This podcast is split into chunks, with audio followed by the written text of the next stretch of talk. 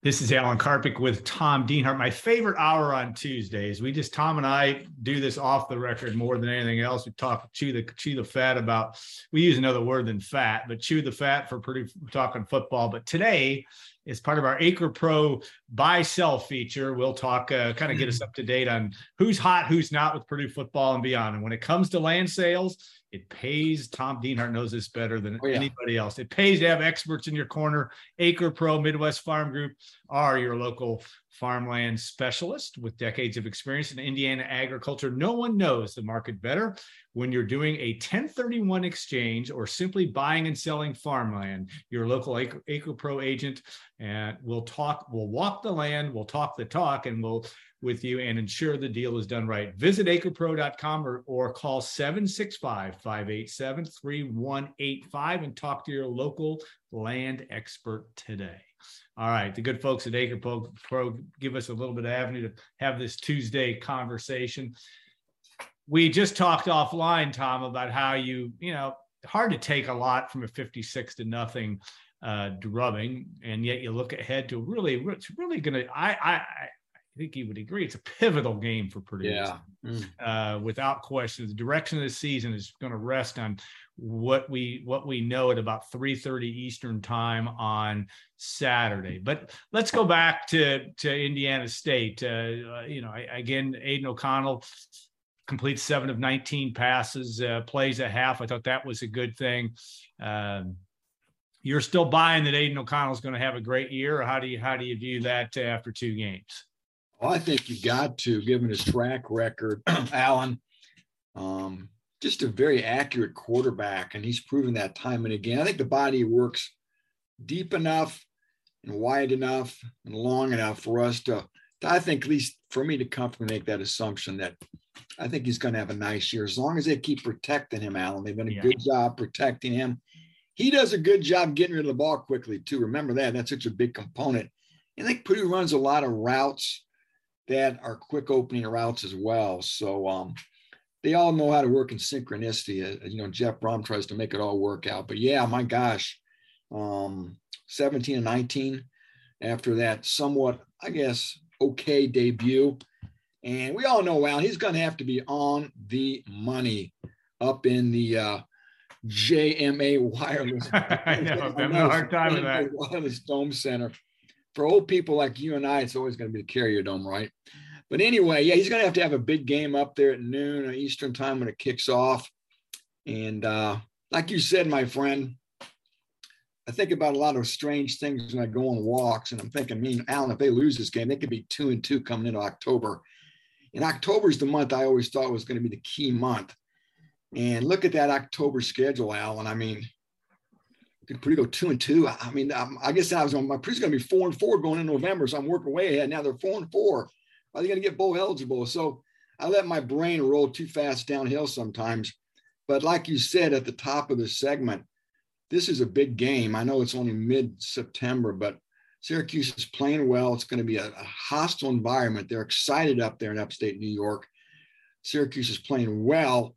And again, Purdue's going to get their best shot. I know they're about a 1-point favorite right now, Purdue is, but like you said, this game could really set a positive or a negative tone moving forward, I think. And that's a good buy-sell question. Do you buy, though? Because remember we talked last year, I think on Sunday, thought Purdue might be a 2- or 3-point underdog. The fact that they started as a 3-point favorite have dropped maybe to 1 or whatever it is as of Tuesday. You buying or selling that? What do you buy that? I know you're not a gambler, and you're not a guy that is talking to Vegas, but how do you look at that? I got enough vices, Alan. Goodness, gambling isn't one of them. No.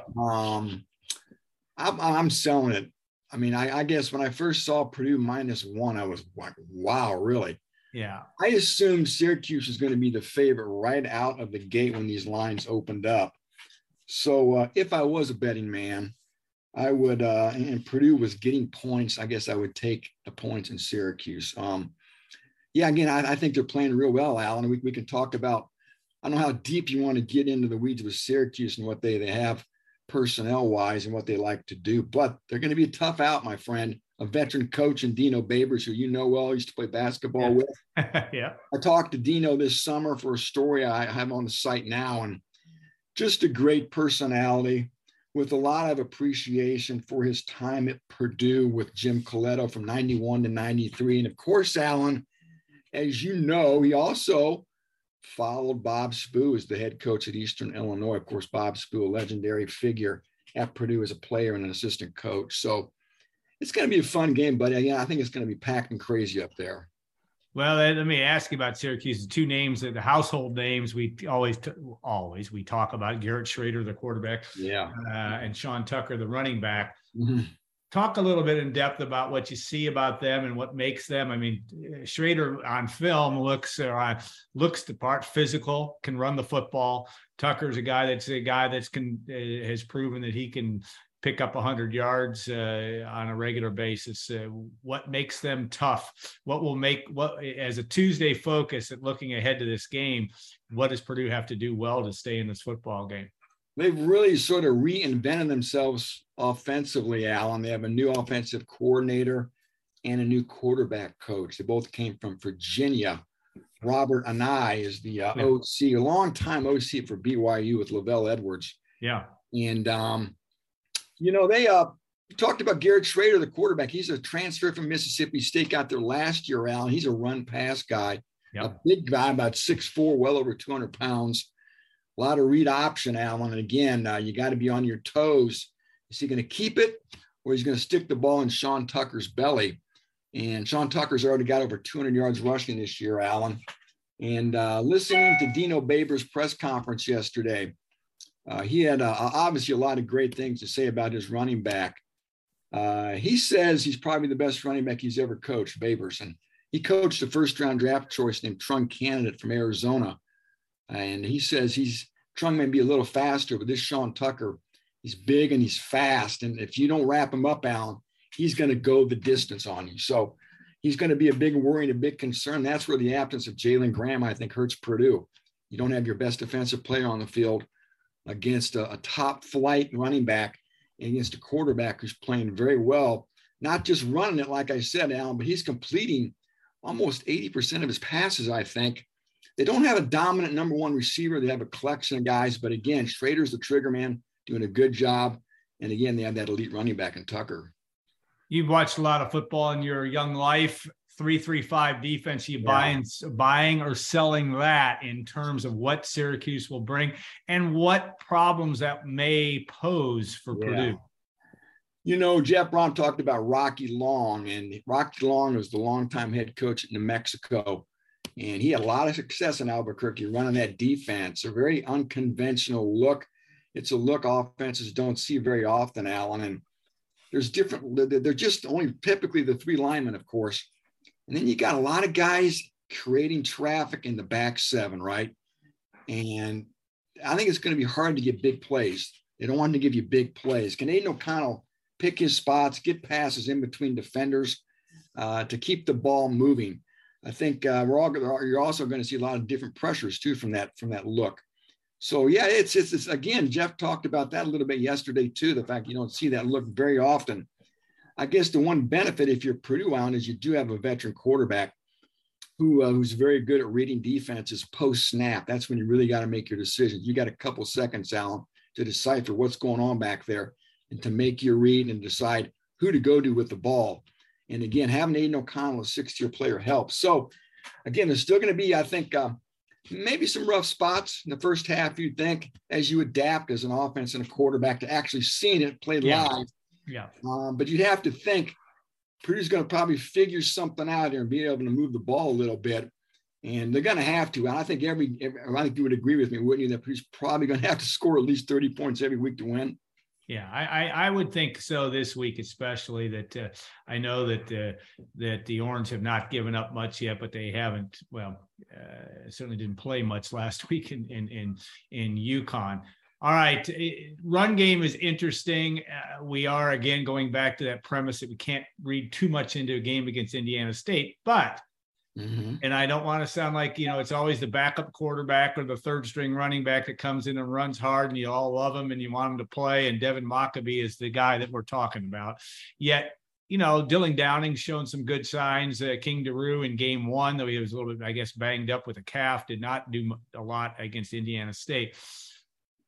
Does that 335 maybe make a premium on some seams that might be available for a north-south runner like Maccabee, or actually all three of those guys are guys that like to go forward. So how do you see that?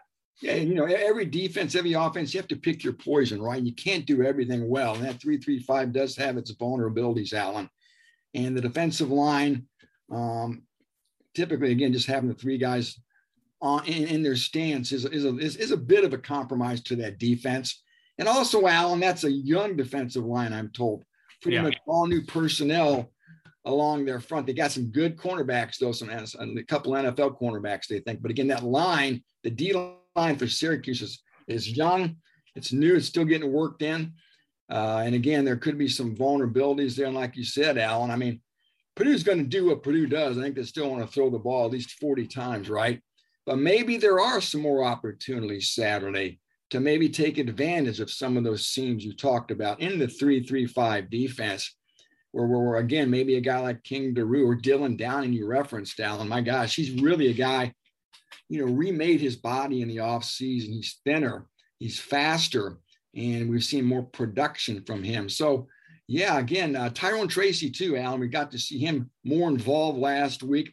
Yeah, pitching and running the ball. Maybe he's a guy that can strike for some big plays. So, yeah, again, I still think Purdue's always going to pass first, but maybe this is a game where maybe we do see a little bit more in the run game because of the defense they're facing. No, it's interesting. And Dino is Babers is also going to try to mix some things up. Interesting situation too. Here's a guy that's now been a head coach. This is his 11th season, I believe, as a head coach, starting as such. Eastern Illinois for a couple of years, Bowling Green for 2 years, gets the job at Syracuse. Has had some ups and downs at Syracuse. He certainly had that 10-3 season and but he's also had a 1-10 season with the Orange. Are you buying and selling long-term Dino Babers? Because he's a guy that great guy, and I do remember him well from his days at Jim Colletto. Really easy guy to get along with, and good personality. But how do you view his long-term tenure? This is a big season, one would think, in today's world of firing coaches in the second week of the season. This is a big game for him. It's a really big game, Alan. That 10-win season you referenced was way back in 2018. So since then, they got 5-7, 1-10, 5-7. Now they're 2-0 this year. So I'm not sure what his contract situation is, how flush they are with cash up there at Syracuse. So, yeah, I mean, there's no doubt about it. You can't slice it any other way. I think there's we'll just call it a sense of urgency for Dino Babers, okay, Alan? I think there's a sense of urgency up there to at least get this team back into the postseason. He obviously, like I said, was proactive in the offseason, redoing his staff, wasn't standing still. So, yeah, there's, again, it's going to be interesting to see. They know what's at stake here as well. So they want to get back to the postseason. And, he does have a little bit of history with Jeff Brohm too, Alan. Yeah. I thought I was doing some research this summer. They each faced off in their very first game as at head coach at their new jobs when Dino went to Bowling Green and Jeff Brohm got his first job at Western Kentucky. So, and Jeff Brohm won that game like 59-31. Yeah. Kind of interesting, I thought. So, so they have squared off before. And Dino Babers, Alan, like Jeff Brohm, his history has always been about being an offensive guy who's put up some terrific numbers. You know, Purdue fans saw Dino Babers at Bowling Green. Yep. Don't want to bring up a bad memory, but 2003, right? They beat the Boilermakers in Ross State in the season opener. So it could be a fun game that really features some dynamic offenses. Yeah, no question on that front. Yeah. And I'm going to sneeze here, but all right, let's look at now the last thing, buying or selling the environment. Purdue will be playing in the Empire State. I guess that's what they call New York for the first time since 1941. No, I wasn't born yet. I believe, if my research is right. Every time they play, they're 3-4-1 all time. Every other time they played most of the times in the venerable old Polo Grounds, Yankee Stadium at Fordham back in the 30s and early 40s. So this is their first appearance back. But that environment in Syracuse is unique. The fact that you're going to have a dome stadium with 50,000, it's known for noise, especially in basketball. But you know, Aidan O'Connell, are you buying or selling Purdue's? And you even mentioned it in Monday's press conference, you've got a veteran team in a lot of ways, or at least an experienced team. How do you think Purdue responds to this environment? I think they do well, Alan. I mean, on the surface, Purdue seemingly is coming to New York, going to Syracuse, set up pretty well, right? I mean, we couldn't have scripted a better Saturday last week, right? Yeah. Yes, I know it was Indiana State, but Alan, they did what they needed to do in emphatic fashion. Right. That was a great box to check. And I tell you what, they're going up there too, like I said in the press conference, with what I think is a veteran team. And anytime you got veterans who've been through a lot of these battles, you'd think, Alan, they're not going to get rattled maybe when they go into these hostile environments. So I think that checks another good box for Purdue. And again, the quarterback leads the way when it comes to experience. So, yeah, I think it sets up pretty well for Purdue to handle what I, again, think is going to be a pretty crazy environment up there. Just reading some of their media, listening to Dino Babers' press conference, talking to a member of their media this week. There's a lot of buzz and excitement up there for a program, Alan. It's been sleepwalking for a long time. You and I got a lot of good memories of SU football and what it was all about, the history of running backs, the history of number 44 up there. But again, it's always been a basketball school, but there's a lot of lush football history up there too. And they look like they could have a team that could rise up this year. And Alan, I was thinking, you know, this week too, as you said, this is a game in a dome, right? And the last time Purdue was in a dome was Jeff Brohm's first game, wasn't it? Down in Indianapolis, correct? Correct, yes. I was trying to think of other games for Purdue and domes that weren't the Metrodome. I think the ceiling was closed. Now I'm trying to think of that game in 17 against Louisville. I think that they had the roof, the ceiling. The roof was closed because even though it was a nice day, I never understand how that works. Yeah, but yeah, I think you're right. And Purdue's obviously played in the. I think that's the last time that Purdue has played in an enclosed stadium. So that's correct. You know, they played in the Metrodome for years and years, but I mean, other than the Metrodome in Indianapolis. I mean, did you have to go back to the Blue Bonnet Bowl? Right. I did some – we're going to do that number crunching this week. Yeah, it's the Blue Bonnet Bowl, the Metrodome, the Blue Bonnet Bowl, of course, the last day of 1979, December 31st, and a 27-22 Purdue win. But, yeah, Metrodome, they played from 82 to 2007 there. Did not have – they had some crazy games up there. Yeah, crazy games. Didn't have a lot of success, so they ended it on a strong note in the Tiller era. Well, I guess, Alan, didn't they play? They played in the Motor City Bowl with twice at Ford Field. There, so yeah, in Ford Field too. So it's always kind of fun. Jeff Brohm has been to the old Carrier Dome, Alan, as a player and a coach, so he's experienced it. But again, this is only seats about 50,000. Yeah, it's not a cavernous dome like the Superdome or the Astrodome, the old Astrodome. A lot more intimate. So you'd think, Alan, you could get a lot louder in there too, wouldn't you?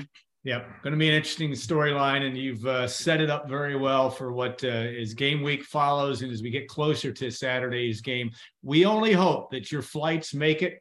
Yeah. And you have no travel issues and that you're home sometime before Wednesday of next week.